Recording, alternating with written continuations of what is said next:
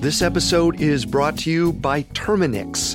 There's one thing we can all agree on dealing with pests is a pain. But luckily, Terminix can help because when pests show up, so does Terminix. With over 95 years of experience, they have what it takes to take on any pest problem fast. So if your home or business has pests, don't stress it, Terminix it. Visit Terminix.com to book your appointment online today. That's T E R M I N I X.com. This episode is brought to you by BetterHelp. Bottling everything up can be really bad for you in the long run and have some terrible consequences. And this isn't a conspiracy theory. The more you let things build up, the more of a toll it can take on your mental health. I know for me, in dealing with some traumatic events in my life, I had the tendency to think, well, they've already happened. I'm okay. Other people have it worse. It doesn't matter much. And through therapy was really able to understand how those events impacted me and changed how I'd started to see the world in ways that weren't great and were sometimes making my life worse. So therapy or dealing with any traumatic events you've had might really help you in terms of how you can live in the present moment now. So, if you want to give therapy a try, check out BetterHelp. It's entirely online, convenient, and flexible. It's also really easy to get started. Just fill out a brief questionnaire to get matched with a licensed therapist.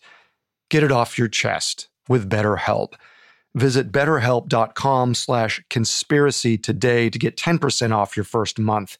That's betterhelp, H-E-L-P dot com slash conspiracy. This episode is brought to you by Anytime Fitness. Forget dark alleys and cemeteries. For some, the gym is the scariest place of all, but it doesn't have to be. With a personalized plan and expert coaching, Anytime Fitness can help make the gym less frightening. Get more for your gym membership than machines. Get personalized support anytime, anywhere. Visit AnytimeFitness.com to try it for free today. Terms, conditions, and restrictions apply. See website for details.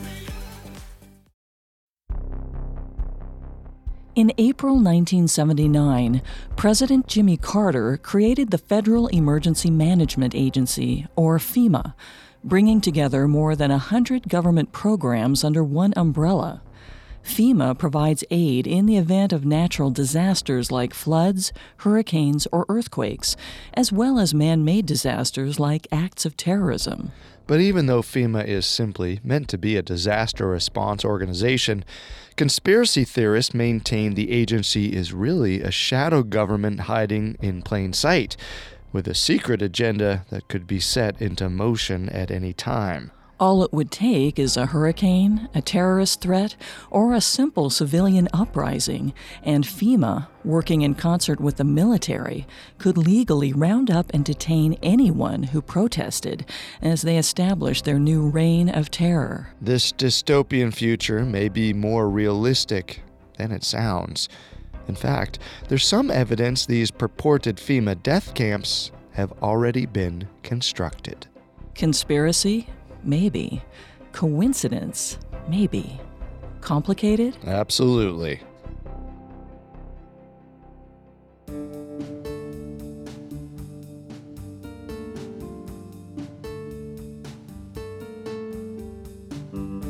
Welcome to Conspiracy Theories, the podcast where we dig into the complicated stories behind the world's most controversial events and search for the truth. I'm Carter Roy. I'm Molly Brandenburg. And neither of us are conspiracy theorists. But we are open minded, skeptical, and curious. Don't get us wrong. Sometimes the official version is the truth. But sometimes it's not. You can listen to previous episodes of Conspiracy Theories, as well as all of Parcast's other shows, wherever you listen to podcasts. Many of you have asked how you can help support the show. And if you enjoy the podcast, the best way to do that is to leave a five star review wherever you're listening. This is our second and final episode discussing alleged FEMA death camps. Ever since FEMA's creation in 1979, the agency has been wrapped up in controversies, ranging from its secretive black budget funding to its botched response to Hurricane Katrina in 2005. Last week, we discussed the many scandals FEMA has weathered over the decades, as well as the executive orders and top secret government programs that could open the door for a military coup targeting innocent American citizens. In this episode, we'll dig into the conspiracy theory that there are hundreds of detention camps across the United States being repurposed by FEMA to detain American citizens.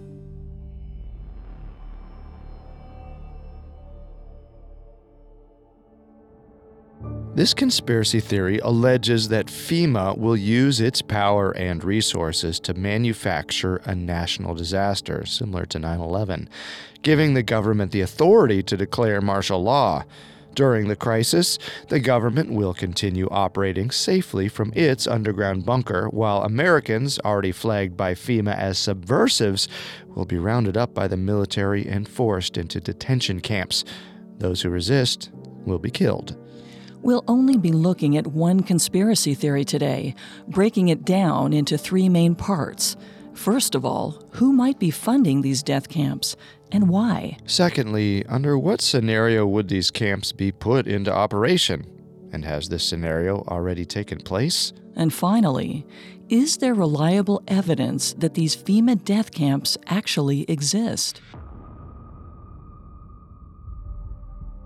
First, let's start with the basics and discuss who might be funding FEMA's alleged death camps. Conspiracy theorists have pointed to everyone from the Federal Reserve to the World Bank to a group they call the global elite a hierarchy of the wealthiest families in the world who are purported to control every major global industry. These families are said to include the Rothschilds, the Rockefellers, the Medici, the Goodyears, the Waltons, the Hearsts, and even the British royal family.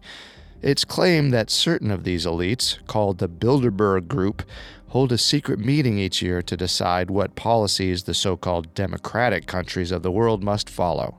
The Bilderberg Group actually does exist. It was formed in 1954 by a collection of powerful Europeans to reduce growing anti Americanism in Europe and create an informal meeting of the minds. Between 120 and 150 senior figures from politics, industry, finance, and academia attend the annual closed door meeting, which is held in a different location every year. Little is known about the actual membership or operations of the Bilderberg Group, but speculation abounds. Every American president is said to have been a member of the Bilderberg Group. The group even allegedly has the power to veto the choice of Pope selected by the Vatican.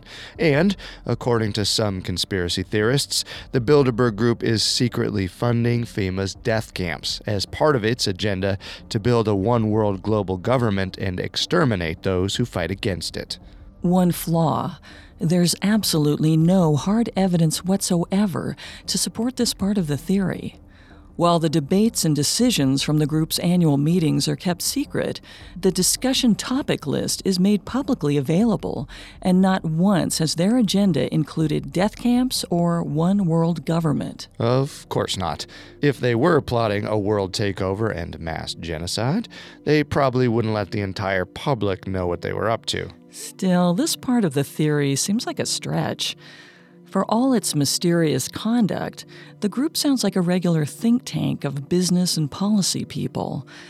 Besides, if a secretive group of the world's wealthiest and most powerful people were plotting to take over the United States, couldn't they come up with a better plan than spending decades overhauling old military bases to create detention camps? Well, you have a point there. Also, since two thirds of the group is made up of Europeans, doesn't it seem like they'd be focused on creating European detention camps instead? Carter, now you're starting conspiracy theories of your own. But I think we can both agree that this aspect of our theory doesn't quite add up. If the Bilderberg Group isn't funding FEMA camps, well, there's only one other logical source of funding our own government. That is a disturbing concept. But as we've learned, The truth about FEMA's funding, both its sources and allocations, has been in question for decades. We discussed in part one how, according to Wired magazine's article, The Secret History of FEMA, the majority of FEMA's funding and a third of its workforce is actually hidden in the nation's classified black budget. Estimated FEMA spending averaged $1 billion a year in the 1980s, 3 billion a year in the 1990s, and not counting the spike in spending from Hurricane Katrina, between 10 and 13 billion dollars a year in the 2000s. Conspiracy theorists estimate that FEMA spends 78% of its budget on classified national security programs, like the underground bunkers it maintains for continuity of government in emergencies. And that's only counting their official budget. They could very well be receiving secret funding through the government's black budget, which is used to fund classified military projects. In 2009, the Department of Defense's total annual black budget was estimated to be around $50 billion. There's no way of knowing how much, if any, of the black budget is going to FEMA. But it's entirely possible that FEMA is receiving enough secret funding from the black budget to pay for their detention camp construction project. Even as far as their official budget goes, FEMA has had its share of mishaps with money. In the wake of 2005's Hurricane Katrina, the agency was accused of mishandling funds so badly that Congress conducted investigative hearings. A year after Katrina, members of Congress were still not sure FEMA had sorted out its internal woes. Here's Senator Susan Collins speaking from the Senate floor in 2006. Although the names of the hurricanes have changed, the waste, fraud, and abuse remain all too much the same. In an organization as big as FEMA, with billions of dollars in its budget, it's probably easy for money to slip through the cracks. But to some conspiracy theorists, this money isn't simply slipping through the cracks, it's being intentionally diverted to secret projects. Perhaps they're using portions of their official budget, as well as secret black budget funding, to create their detention camps and prepare for a national takeover. Perhaps. Unfortunately, since the allocation of black budget funds remains classified, there's no way to prove or disprove whether FEMA is receiving secret additional funding. Well, digging into the truth behind FEMA's funding would require intense investigation that we at Conspiracy Theories well, don't have the security clearance to do. And right now, without proof, we've only got conjecture. If FEMA is receiving secret funding to pay for their death camps, the most likely option is that they're receiving that funding from the U.S. government. But that's a big if. There's not enough evidence to say that FEMA is receiving any funding beyond their documented annual $13 billion. Well, let's move on to another one of our questions about this week's topic. Once FEMA's death camps are constructed, what scenario would they use to instigate the mass detainment of citizens? As we discussed last week, in the event of a national emergency, the president can declare martial law suspending the Constitution and allowing the military, along with agencies like FEMA, to assume control of the country. According to conspiracy theorists, FEMA plans to set this into motion by manufacturing a disaster, something so big that chaos would ensue, and safety, law, and order would become a crucial concern for all citizens. Once the president declared martial law, citizens' rights could be severely restricted or completely removed. There could be travel restrictions and curfews, mandatory request for ID at any time, and search and seizure of property. Habeas corpus could also be suspended, which would allow imprisonment without a trial or due process. FEMA, working in concert with the military, could begin rounding up dissenting citizens into their camps where they'd be detained or killed. But in order for this plan to be set into motion, FEMA would first have to create and control a disaster in order to have an excuse to declare martial law. Some conspiracy theorists think a scenario like this already happened on 9 11.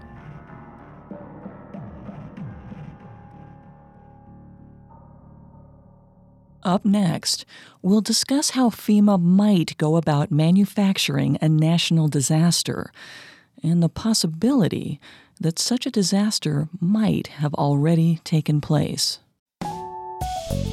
This episode is brought to you by Terminix. Terminix can't help you solve the world's biggest mysteries or take on alien life, at least, not the ones you're thinking of, but they can help take care of pesky invaders in your home, like the ants in your kitchen, the roaches under your sink, and the termites in the walls. Because when pests show up, so does Terminix. No matter what type of bug it is, they can Terminix it fast with personalized pest care that puts you in control. And with over 95 years of experience, it's no wonder they're trusted by homes and businesses everywhere. So if you have a pest problem, don't stress it. Terminix it. Visit Terminix.com to book your appointment online today. That's T E R M I N I X.com. This episode is brought to you by Anytime Fitness. Forget dark alleys and cemeteries. For some, the gym is the scariest place of all, but it doesn't have to be. With a personalized plan and expert coaching, Anytime Fitness can help make the gym less frightening. Get more for your gym membership than machines. Get personalized support anytime, anywhere. Visit AnytimeFitness.com to try it for free today. Terms, conditions, and restrictions apply. See website for details. Now back to our story. In the event of a national emergency, the president can declare martial law, allowing the military and various government agencies like FEMA to assume control of the country. Now, let's take a look at exactly how that process might play out. As we discussed last week, in 1982, Reagan appointed Lieutenant Colonel Oliver North to the EMPB. This was an organization composed of representatives from FEMA and the National Security Council. North worked with FEMA to create Rex 84, short for Readiness Exercise 1984, a contingency plan to suspend the Constitution, declare martial law, and place military commanders in charge of state and local governments in the case of national emergency. Rex 84 was actually patterned on a report written by FEMA chief Louis Giuffrida. According to the Miami Herald, when Louis Giuffrida was at the U.S. Army War College in 1970, he wrote a thesis outlining a military plan for the forcible relocation of up to 21 million black citizens to detention camps if there was a black militant uprising in the United States. Racial tensions were at an all time high after the civil rights laws were passed in the late 1960s, and increased police presence in predominantly black neighborhoods had escalated into nationwide riots. Giuffrida's report outlines a possible scenario that could occur if there was an outbreak of racial violence. Quote, as soon as the violence starts, there are similar, though not necessarily pre planned, outbreaks of violence in other cities across the entire nation. Faced by mounting death and destruction, as well as increasing demands that he do so, the president reluctantly declares a state of emergency and puts the entire country on a war basis. End quote. By the mid 1980s, when Rex 84 was created, the focus was on a different racial group. There was worry that communist influence from Central American countries, especially Nicaragua, would spread to other countries, and the United States was prepared to go to war to stop that from happening. During this time, there were thousands of Central American refugees living in the U.S. There was a concern that if the United States invaded Nicaragua, there might be a civilian uprising from these refugees and sympathetic citizens. Part of Rex 84's plan called for the detention of aliens as well as American citizens. So, when North and the EMBP created Rex 84, the national emergency they were worried about was civilian opposition to their military agenda. That's right. To that end, FEMA absorbed two pre existing subprograms into Rex 84 called Operation Garden Plot, a program to control the population during a national emergency, and Operation Cable Splicer, which would establish a way for the federal government to take over state and local governments. Operation Garden Plot was originally created by the U.S. Army in 1968 to deploy soldiers during riots. Garden Plot was actually used on at least a few occasions after Martin Luther King's 1968 assassination, in response to the U.S. invasion of Cambodia in 1970, and during the Republican and Democratic conventions in 1972. There is speculation that Garden Plot was also evoked after the 1992 Rodney King riots and the 1999 Seattle WTO riots. According to unredacted.com, quote, establishing a contingency plan for civil unrest may have been a prudent and constitutional action by the U.S. military. But by cloaking Garden Plot in unnecessary secrecy, the executive branch contributed to the erosion of the U.S. public's trust of its government. End quote. The other subprogram, Operation Cable Splicer, was originally a training exercise undertaken in 1969. According to a New Times magazine article, Cable Splicer was a domestic military action designed to quell civil unrest. Ronald Reagan, who was governor of California at the time, gave an opening speech before the exercise began. Operation Cable Splicer became, under Rex 84, the subprogram for an orderly takeover of state and local governments by the federal government during a crisis. And it was completely legal, using at least 15 executive orders already on the Federal Register, according to the website nohoax.com. All it would need to be enacted is the stroke of a presidential pen. Some of these executive orders would allow the government to take over all modes of transportation, highways and seaports, seize control of communication media, and take over all electrical power, gas, and fuels. Other executive orders allow the government to mobilize civilians into government supervised work brigades, relocate communities, build new housing with public funds, and establish new locations for populations. Only one of the executive orders listed explicitly mentions FEMA. Executive Order 11921 allows FEMA to develop plans to establish control over the mechanisms of production and distribution, which include energy sources, wages, salaries, credit, and the flow of money in U.S. financial institutions. It also provides that when a state of emergency is declared by the President, Congress cannot review the action for six months. This sounds like FEMA's power is indeed immense. The agency could do exactly what conspiracy theorists are afraid of create a police state and assume control. Yes.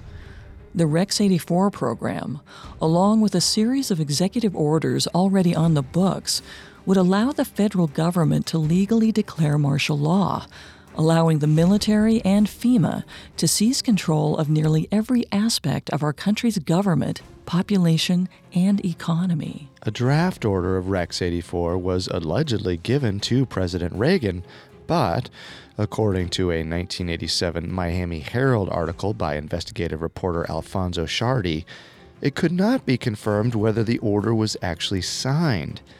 It is rumored, however, that not only was the order signed, but Rex 84 was in fact activated. Assuming that Rex 84 was signed and activated, all it would take is an undefined national emergency to set the plan in motion. Conspiracy theorists claim that this emergency might look a lot like the events that occurred on 9 11.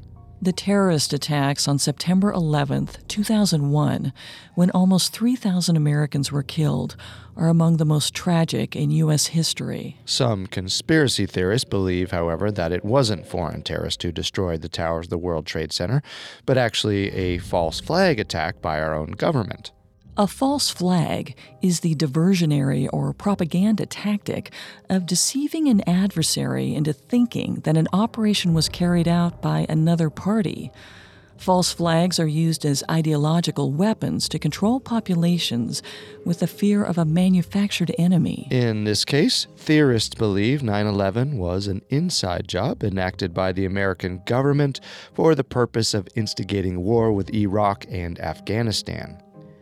The 9 11 attack not only justified the invasion of other countries, it also allowed the rights and privacy of American citizens to be stripped away in the name of safety by organizations like the Department of Homeland Security. This erosion of our civil liberties is a key step in FEMA's plan to take over the country. When you have a citizenry with few rights left, it's easier to control them. The scenario set out by conspiracy theorists alleges that FEMA will orchestrate a series of terrorist attacks similar to what happened on 9 11. After these false flag attacks, thousands of American citizens who tried to resist the declaration of martial law would be rounded up and sent to FEMA detention camps. In the meantime, the president and the rest of the executive branch would be relocated to Mount Weather or another underground bunker for continuity of government until things blew over. After 9 11, members of government actually did take shelter in an underground bunker to prepare for a possible nuclear war with Al Qaeda. Let's listen to Lauren Frayer, AP correspondent, reporting in February 2002. More than 70 government officials are living and working in a secret East Coast location. They're underground 24 hours a day and serve for about 90 day intervals. What started as a Cold War precaution under Eisenhower is being used for the first time now, amid fears Al Qaeda might get a nuclear weapon. The team, drawn from every cabinet department and some independent agencies as well, is there to prevent the government's collapse if Washington Washington were attacked. President Bush activated the plan in the first hours after September 11th, but a government official says the president doesn't foresee ever needing to use the shadow government. Lauren Frayer, Washington. So, if there were a false flag attack, it stands to reason that the government figures who are in on the plan would once again be relocated to safety while FEMA put their plan into motion. This brings us to another key question. Once martial law had been declared, what exactly would FEMA's takeover look like? Well, to answer that, we might look at what happened in 2005 in the aftermath of Hurricane Katrina. In August and September 2005, New Orleans was deemed a disaster area and a state of emergency was declared by Louisiana Governor Kathleen Blanco. This allowed state officials to order evacuations and remove residents from their homes, confiscate firearms, and suspend the sale of liquor, weapons, and ammunition. New Orleans police and the Louisiana National Guard allegedly confiscated more than 1,000 legal firearms from residents. As we discussed in episode 1, FEMA's handling of Hurricane Katrina was widely regarded as being just as disastrous as the hurricane itself. Some look at FEMA's blatant mishandling of natural disasters like Katrina and wonder how the agency would have the skill set to pull off something as massive as rounding up thousands of people into detention camps. But others look at Hurricane Katrina as a rehearsal in how FEMA would go about that very process. Step one would be declaring a state of emergency. Then forced evacuations would be ordered. Then things would escalate to the removal of U.S. citizens' rights and property and the detention of citizens who had been targeted as national security threats. We discussed last week how in the 1980s, Oliver North kept lists of subversives in a database called PROMIS. This database was linked from the White House to the Justice Department. Since the 1980s, the tools the government has for keeping tabs on citizens have become even more intricate and high tech. In the past decade, a series of leaks by whistleblowers like Edward Snowden have proven that the NSA collects and monitors incalculable amounts of data on U.S. citizens. We'll save the in depth discussion of the NSA's data monitoring for another day.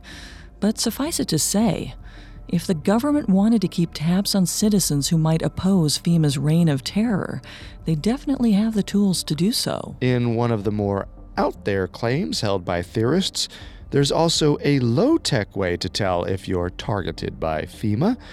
Retired Phoenix police officer Jack McLamb a longtime conspiracy theorist, claims, quote, the government has placed unobtrusive colored dots on people's mailboxes so that when martial law is declared, foreign troops serving the New World Order will know what's to be done with the people at each address, end quote.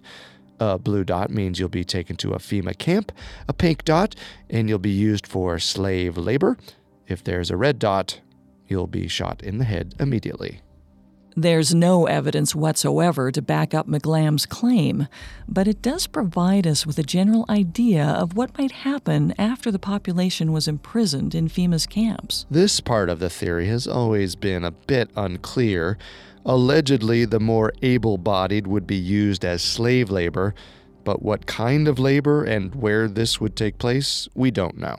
And for those detained in the camps, we're not sure of a timeline of release. Imprisonment could be indefinite.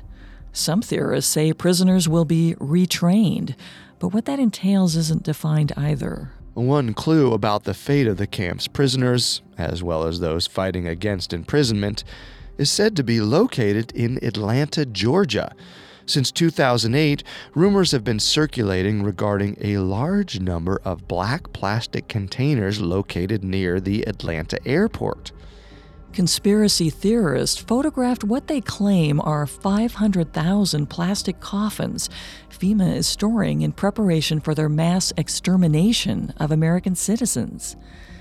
Since the Centers for Disease Control and Prevention headquarters is located in Atlanta, one theory supposes this mass genocide might be enacted via a manufactured plague or biological warfare. That would be one efficient way to dispose of thousands of dissidents who were threats to the New World Order.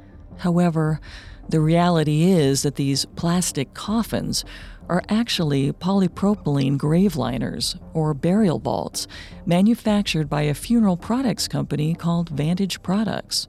Burial vaults are used to protect caskets and prevent the collapse of cemetery ground. What theorists claim to be 500,000 coffins was really only 50,000 burial vaults in storage for use by Vantage Products. So, this particular aspect of the theory is a wash. All considered, there doesn't seem to be a concrete plan from conspiracy theorists explaining what would happen once prisoners were detained inside FEMA's camps. If it's anything like the detention and concentration camps we've seen in America and around the world in the past, the experience would undoubtedly be quite horrific. But if FEMA camps in the United States turn out to be real, these camps wouldn't be the first. Right. The existence of detention camps in America is one of the least far fetched aspects of this conspiracy theory. These sort of camps have actually been implemented on several occasions since our nation began. Up next, we'll look into some of the history of detention camps and investigate whether FEMA might be preparing more detention facilities for use in the near future. This episode is brought to you by Visit Williamsburg. In Williamsburg, Virginia, there's never too much of a good thing. Whether you're a foodie, a golfer, a history buff, a shopaholic, an outdoor enthusiast, or a thrill seeker, you'll find what you came for here and more. So ask yourself, what is it you want? Discover Williamsburg and plan your trip at visitwilliamsburg.com. Now, back to our story.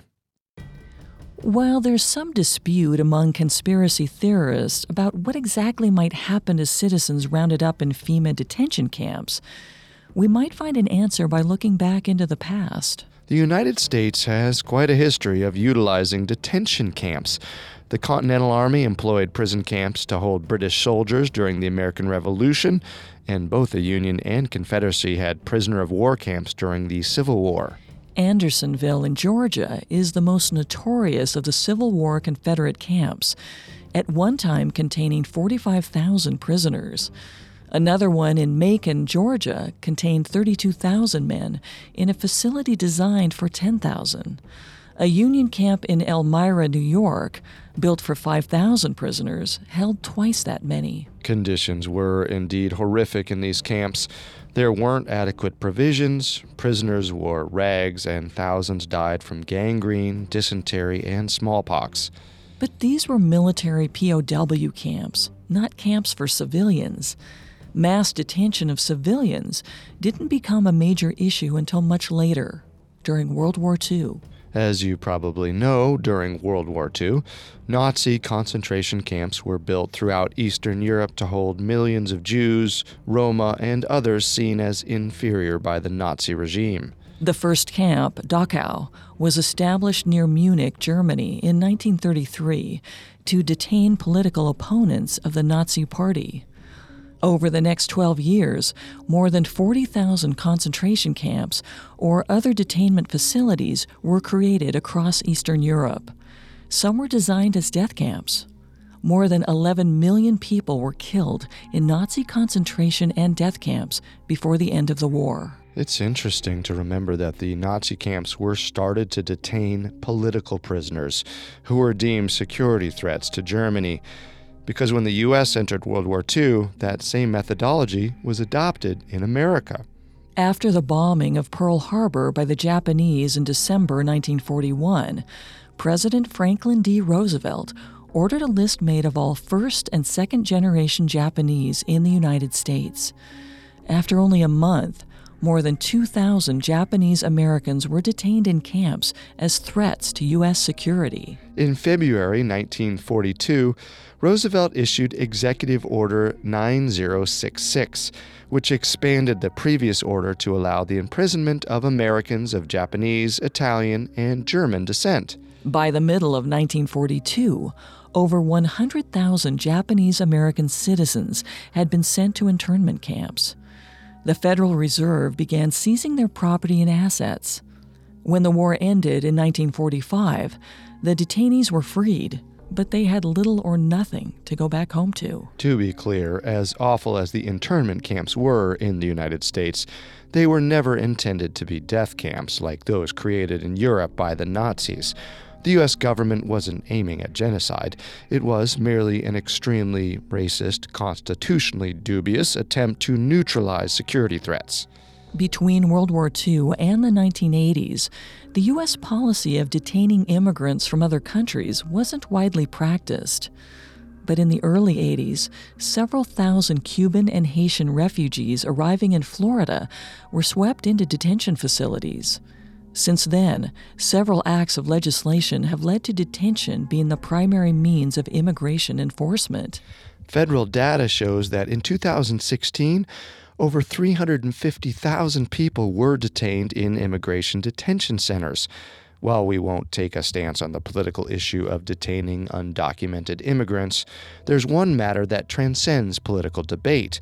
According to a study by Syracuse University, detainers were mistakenly placed on 834 U.S. citizens and 28,489 permanent residents between 2008 and 2012. That means that during that four year period, over 7,300 citizens and permanent residents were illegally detained by immigration enforcement. If the question is whether the government has the power and resources to arrest and detain citizens for no reason, well, the answer seems to be a resounding yes. Laws passed in 1996 also rendered any non U.S. citizens, including permanent residents, vulnerable to detention and deportation. This continues today, as Central American refugees fleeing from the violence and poverty in their countries are often detained when they attempt to cross over from Mexico. And then there's Guantanamo. After the Al Qaeda attacks on 9 11, Camp X Ray and Camp Delta were set up in Guantanamo Bay, Cuba, to detain enemy combatants. Since the camps aren't on American soil, there are no legal restrictions to prevent prisoners from being detained indefinitely without trial. Though the number of prisoners at Guantanamo Bay has been greatly reduced in recent years, those remaining still have no set release date.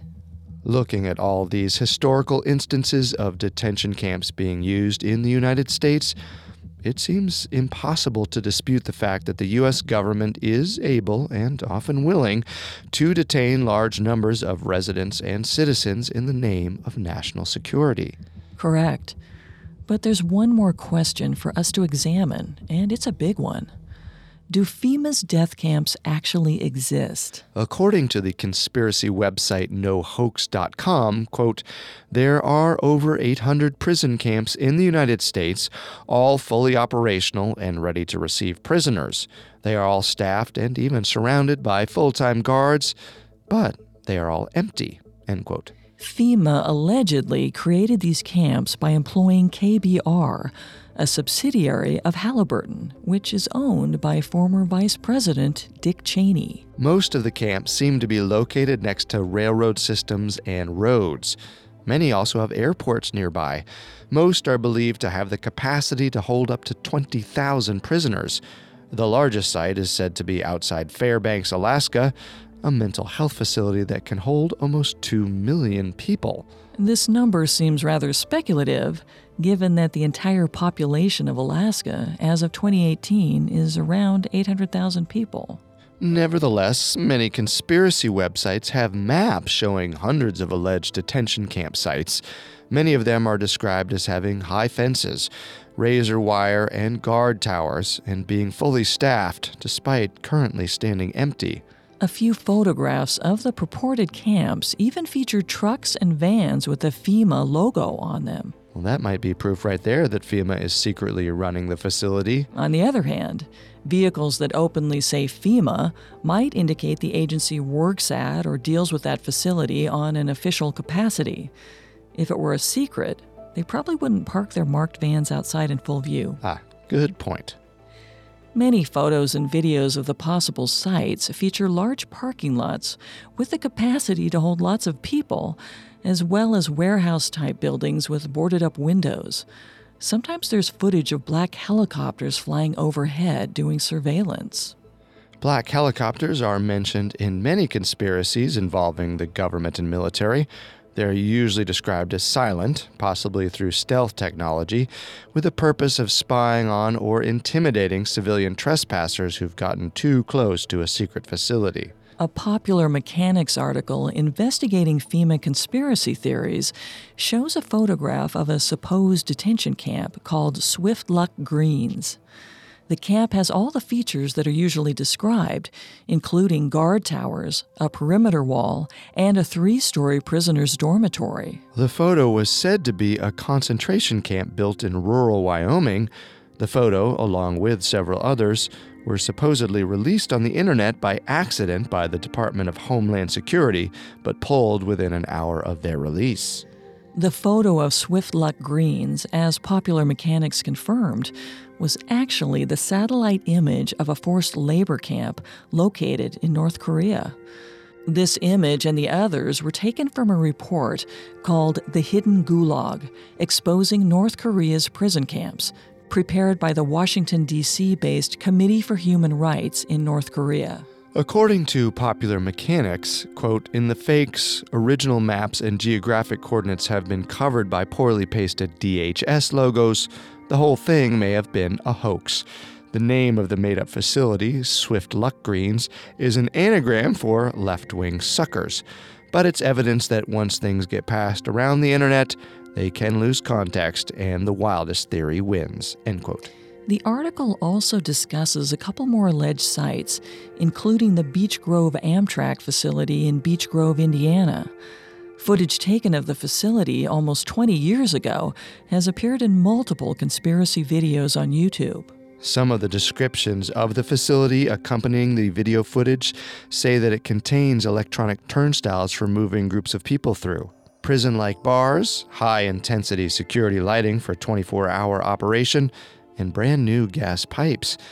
Buildings were supposedly sealed airtight and constructed so that poison gas could be blown in via hot air furnaces. The female narrator of one video intones, quote, the jobs of Americans who are laid off there will be filled with foreigners who will have no qualms about gassing Americans in the newly renovated gas chambers in the Dachau and Auschwitz of America. End quote. Pretty intense stuff. Uh, the woman who made the video, Linda Thompson, was one of the pioneers of the militia movement in the United States.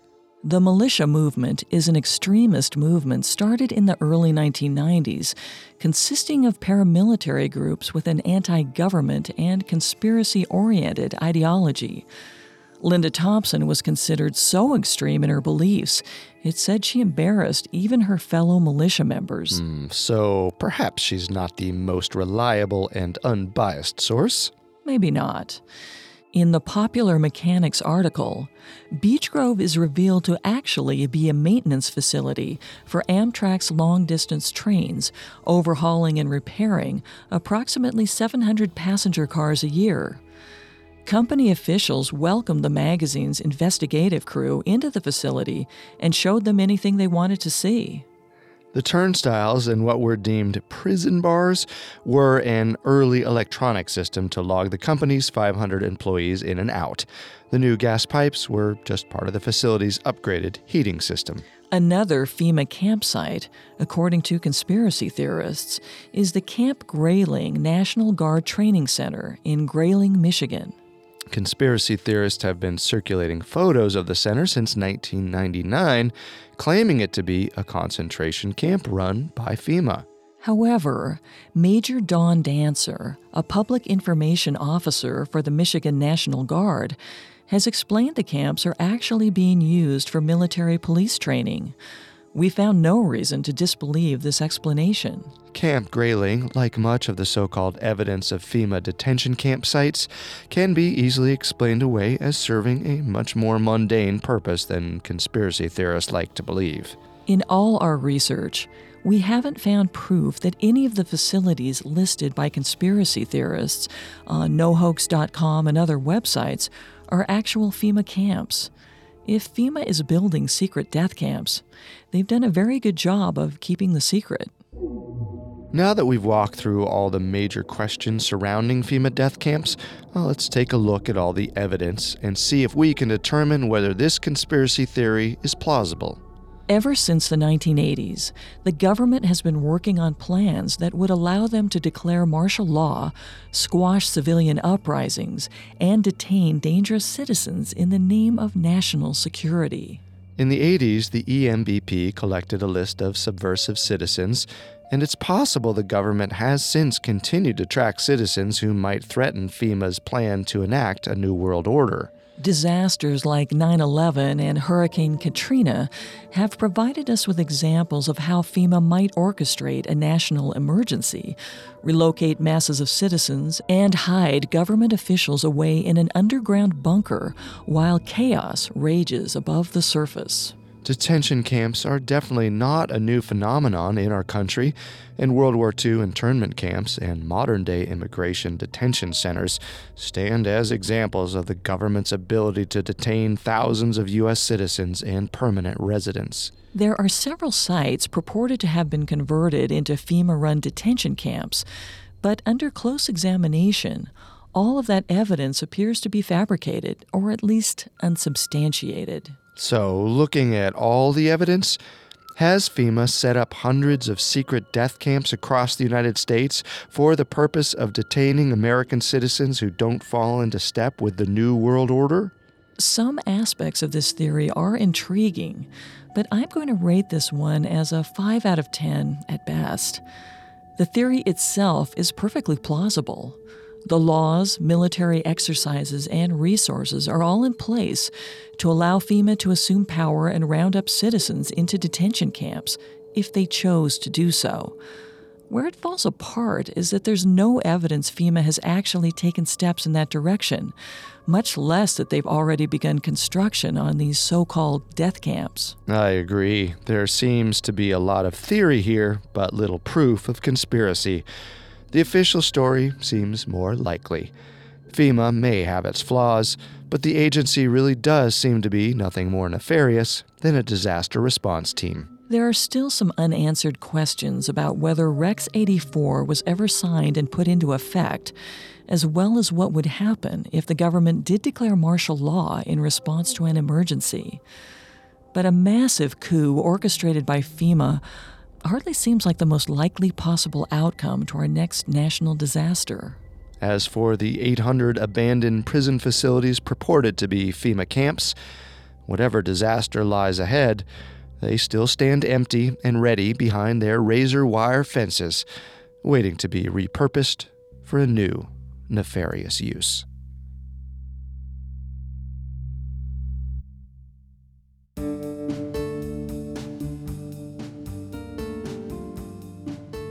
Thanks for tuning in to Conspiracy Theories.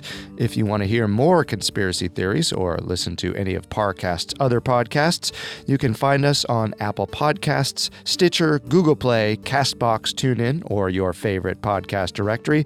And if you enjoy the show, the best way to help us is to leave a five star review. Tell us your favorite conspiracy theories on Facebook and Instagram at Parcast, and on Twitter at Parcast Network. And join us next week for more conspiracy theories. Until then, remember the truth isn't always the best story. And the official story isn't always the truth. Conspiracy Theories was created by Max Cutler, is a production of Cutler Media, and is part of the Parcast Network. It is produced by Max and Ron Cutler, sound designed by Kenny Hobbs, with production assistance by Ron Shapiro and Paul Mahler. Additional production assistance by Maggie Admire and Carly Madden. Conspiracy Theories is written by Kristen Kirby and stars Molly Brandenburg and Carter Roy.